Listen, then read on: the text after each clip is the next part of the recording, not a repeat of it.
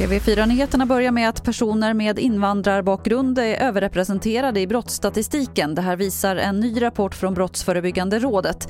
De skriver att även om det är en mycket liten del av alla som är födda utomlands eller har föräldrar som är födda utomlands som begår eller blir misstänkta för brott så är det en större andel än de som inte har den bakgrunden. Det är allt fler som lever med högt blodtryck. Antalet som gör det har fördubblats sedan 1990.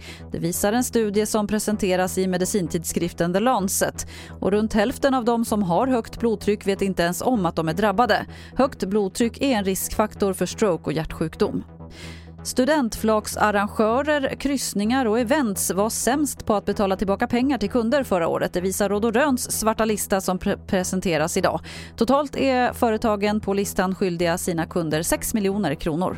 Det är en väldigt, väldigt tydlig pandemieffekt på listan. Nu kommer väldigt många av de här ärendena som handlar om inställda konserter, evenemang, studentkryssningar och resor upp på listan. Och det handlar alltså om, eh, i de allra flesta fallen om enskilda konsumenter som har bokat någonting som har blivit inställt men inte fått pengarna tillbaks.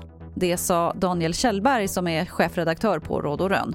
Och det var det senaste från TV4 Nyheterna. Jag heter Lotta Wall.